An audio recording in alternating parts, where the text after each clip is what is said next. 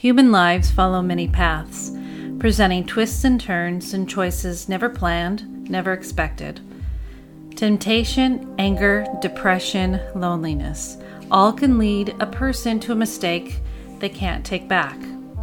Facing judgment and isolation, a person can feel very alone. These are the voices of women who chose to cheat on their spouses or partners. Hear their stories. This is Raw Truth, Stories of Female Infidelity.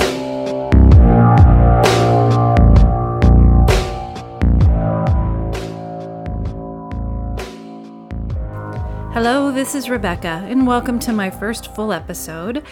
I want to talk to you a little bit about what this podcast is about and my decision to start talking about things. I understand infidelity altogether is a controversial discussion, especially when it comes to women straying in the relationship. Basically, years ago, I cheated on my husband, and we are no longer married, of course. But when it happened back then, I really felt like I didn't have anybody to talk to. I felt very isolated. I wished that I had had somebody to confide in and talk to about what I had done wrong, and there wouldn't be any judgment because, of course, judgment is the first thing people do when they hear about it. They don't think, well, what was the bigger picture in the situation? Everybody is very quick to judge. By me doing this podcast, I am not condoning, cheating on anybody by any means. But what it is I want to share my story and share stories of other women who have been in a cheating situation and how it resulted basically at the end for them, what happened, advice they may have, things like that. And so basically I'm welcoming stories from women who would like to share. Everything, of course, will be confidential as far as your name. You don't have to say who you are or where this all took place. And definitely no judgment. That's part of the reason why I want to do this, because if you've been in this situation, you completely understand what I mean about being judged and put down. So the goal here is to support other women. Again, I'm not saying it's okay to go out and cheat. Hey, go do all this stuff. But if a person is in a situation where they're feeling tempted to cheat, or they're stuck, hopefully my story and other women's stories can just kind of help give them what they need to get out of it or what to do. Things like that. Just know that they're not alone. If you happen to have a story that you want to share, please email me. My email is rebecca.rawtruth@gmail.com. I have a confession to make. I am a cheater, and I cheated on my husband, not once, but multiple times with multiple people over the course of several years. I also have another confession. My name is not really Rebecca, but it is the name I'm going with while I do this podcast. So let's get started on how I was feeling and what was going on when I was cheating on my husband. Well, during that time frame, I almost became addicted to it. And I didn't really have a support system because, you're not exactly proud of what you're doing, but I tried to go to therapy, and I was told I was an excitement junkie, and looking back, yeah, I can kind of see why the therapist said that. But as time has progressed and I have healed as much as I can, and I look at the aftermath from my ex-husband and how it affected my children and friendships and such, I know that there's a lot of other women out there who may be in a similar boat, and maybe they're stuck. Maybe they don't know quite what to do. They're not real sure how to get out of it, or maybe they're thinking about it. And, it is an exciting, thrilling thing to be sneaky, but, bottom line, at the end, it's a lot of times it's just not worth it. Maybe for some it works out in their favor, but I wanted to be able to reach out and share my story and have other people share theirs as well. So with this first full episode, I wanted to kind of talk a little bit about my background and what happened to me. As I wrote down a bunch of different things, I realized that there's a lot of information. So we'll see how much I can get done in this episode, and we'll probably carry on to the second episode while I finish my soap opera of a story, right? Well, I got married for the first time back when I was 18 years old. And of course, right out of high school, you're on your own, you can do this. Of course, things were different back then, but, it really was empowering to be on my own. And this man and I were totally determined to get married, which was stupid because neither of us were grown up enough. But we did get married at a very young age and had our first child, our only child together, when we were 21 years old. And a couple years later, he ended up committing suicide.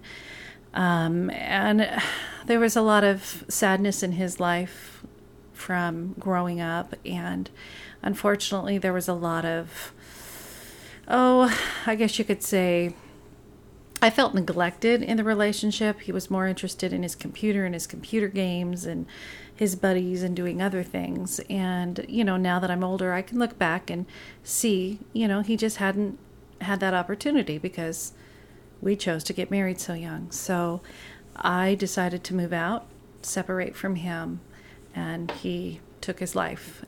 Boom. That was a big, hard thing to deal with at my age at that time, and for my 3-year-old child as well. We did make it through, it's been many, many years since then, but she's still hurt that she doesn't know her father.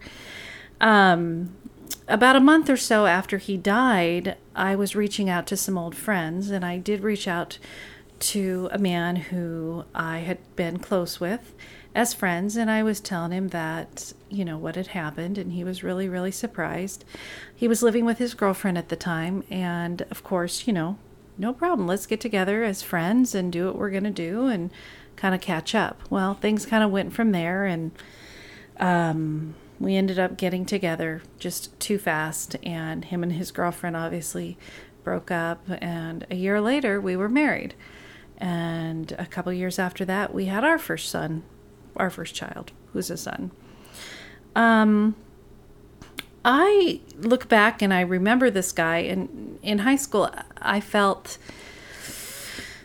that what I was trying to really remember was who he was in high school, not who he had become. And I was trying to chase that person that I'd remembered, not the new person, the adult person. But I managed to, stick around, and, we had a decent life, but I'll be honest and say that our sex life was really not great because I really struggled with being attracted to him. Again, as a physical thing, I was not seeing the same person that I'd remembered from years previous. And so I just really struggled with that. Well, we ended up relocating out of state and moving into a neighborhood and meeting some friends and neighbors and, just kind of learning a new life. And, some things started occurring with some of the neighbors. I'm not even 100% sure how it all got started, but we all decided to be buddies. We'd all go to dinner together, or people would hang out at each other's houses. There was some inappropriate behavior that began. And I just don't even, like I say, remember exactly who did what, where, when. But one of the neighbors was always really pushy, and I avoided this person as much as I could because it gave me the creeps. I knew it was wrong, and I didn't have real good self-confidence at the time. But, there were comments made about my physical attributes or, you know, this person or that person. And so, you know, as the goofiness continued and things started crossing the line, about that same time, I had started losing weight and working out, and my confidence was going up, and I knew that. And I went ahead and allowed myself to feel a little bit vulnerable with this person and kind of give in. And of course, it just started with flirting or kissing, and then it ultimately, you know, ended up with inappropriate sexual behavior in his house or my house or wherever we could find it to be. And, you know, around everybody, we could act like we were just annoyed neighbors, but nothing was, you know, really said about it. The joke in the neighborhood with all of our friends was that we were all swingers, but we weren't. And there was hot tubbing involved. And, you know, and again, as I can look back, because hindsight's 20/20, and I'm not blaming my husband at the time for any of this because I had a choice, but I almost felt pushed to get involved. Like, you know, come on, everybody's taking off their clothes, get naked in the hot tub, or, you know, this or that. And one neighbor would be reaching across with her foot and stroking my husband's nutsack, or, you know, all these different things. Or one neighbor would be drunk and she'd flash somebody, or this and that. So, you know, it just ended up getting a little crazy and out of hand, and get away with it with this guy. And he makes me feel good about myself, but at the same time not. But I guess just the rush, the chase, the excitement that one feels when they're getting involved with somebody before things, you know, level out and become real life and stagnant, the typical life that we all get. I started reaching out at that time on MySpace, good old MySpace. And I would just friend these men that I thought were cute. And of course, they'd get back to me and we'd start talking. And, you know, I would do it so that they were, or find people that were not too close, but not too far away. So, you know, maybe in a couple of cities away or whatever. And I could make up an excuse to go to that town by myself and get away with it. I mean, time went by, and,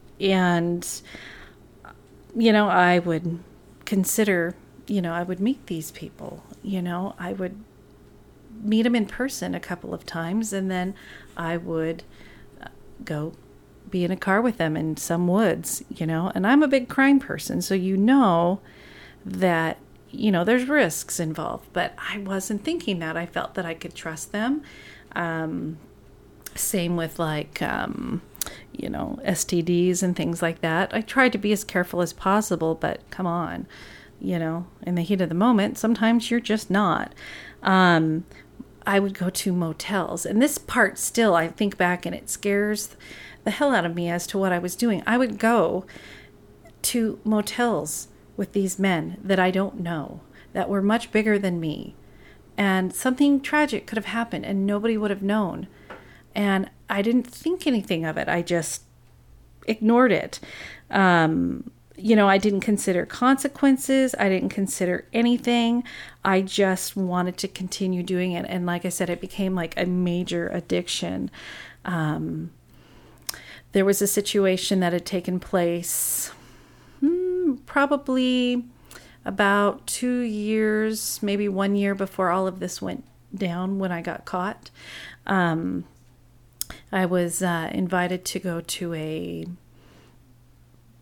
birthday party at a bar, and there was this man there, and I knew what I was capable of. And it's kind of funny, even when you're married, and even if they're married but they like to troll a little bit, there's like these signals that you can kind of pick out, knowing that you're gonna be able to connect with this person within, you know, reason, and could, you know, potentially cross that line. So after that party, of course, what did I do? I found him online, and it got pretty hot and heavy for me.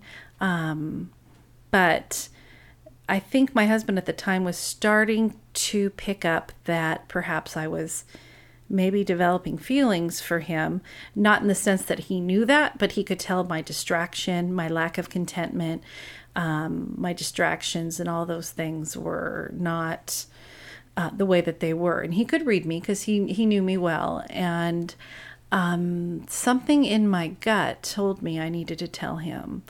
And I did. And I'll never forget the expression on his face. And then the children coming in. And the pain in my daughter's eyes. I don't know, and I don't think my son knew really about it. And I don't even think to this day he's really aware of that situation.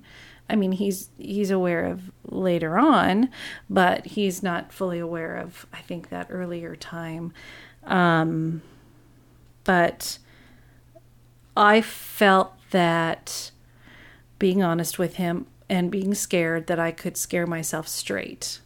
And I mean, in my fantasy, I could just leave my entire life and go be with this person. But in reality, it's not that simple when you have responsibilities. You have your children, you have your house, you have your jobs.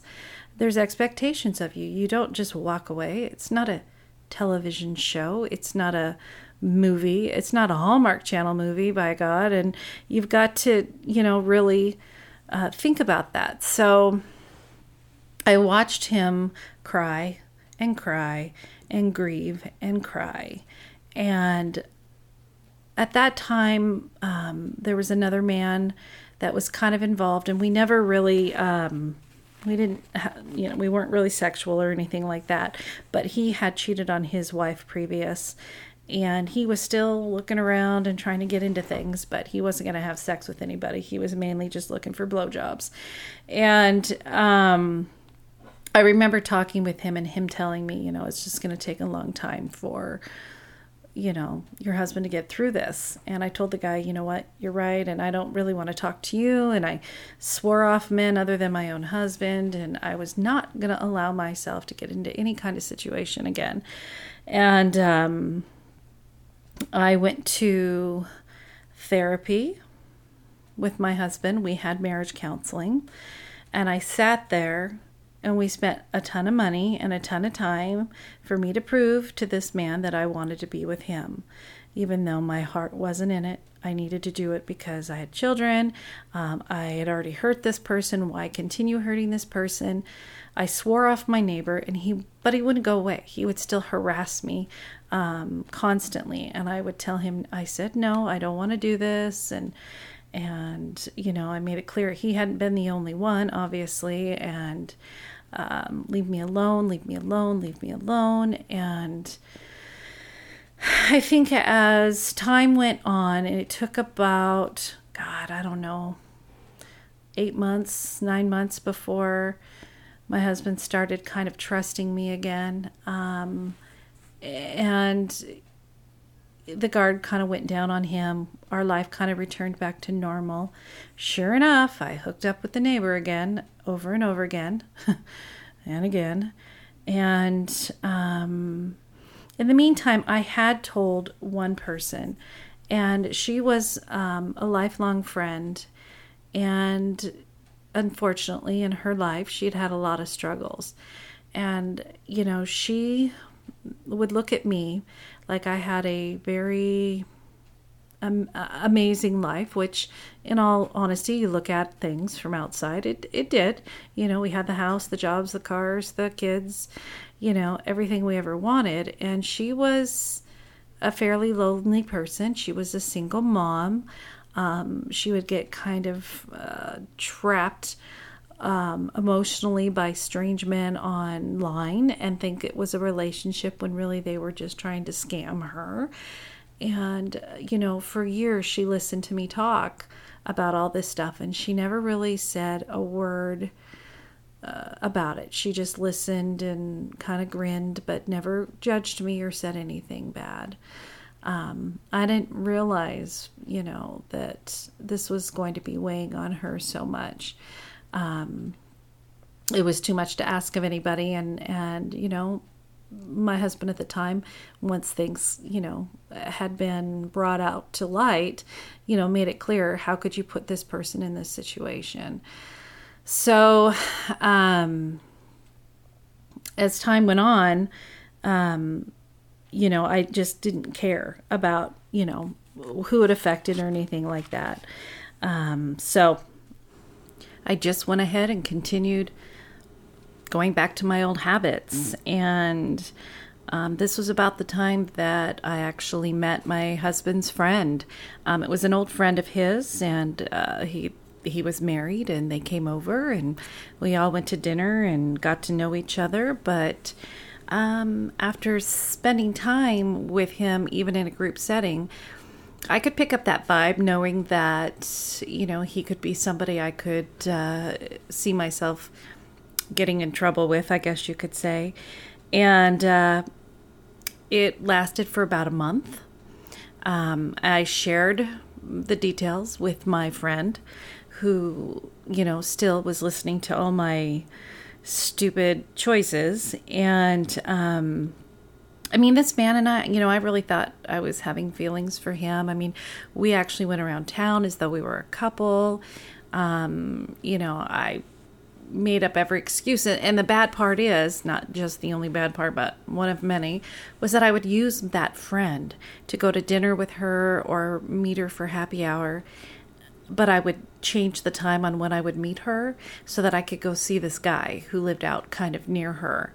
And, of course, sex, doing all these things. And, it was, like I was saying, about a month into this situation that my friend had just had enough, and she just couldn't take it. So I think somewhere around that time, my husband actually might have reached out to her, knowing that she was my best friend, because he could tell that my behavior was changing again, that I was being very distant, that I was just pulling away even more, but yet denying it. And so he, I believe, might have reached out to her, and she emailed him back or called him back, and she just told him the truth, that yes, I had been cheating, but I don't think at the beginning she said who. I think she was just telling him that I had been doing these things. And of course, boom, he contacts me, and I, at that point, I think was on my way to go see this other guy.